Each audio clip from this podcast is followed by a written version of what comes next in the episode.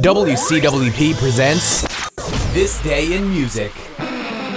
Welcome to This Day in Music, the 14th of July. In 1912, folk singer Woody Guthrie was born. He wrote thousands of songs and influenced Bob Dylan and the American folk scene. He died in 1967.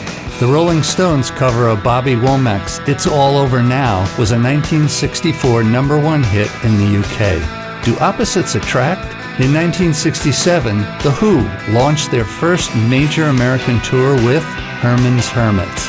Bob Dylan and the band made a surprise appearance at the Mississippi River Rock Festival in 1969. In 1979, Donna Summer's Bad Girls hit number one. At the height of the Elvis is Alive mania, WYHY in Nashville offered a million dollars to anyone who showed up at the station with the king. And that's it for this day in music.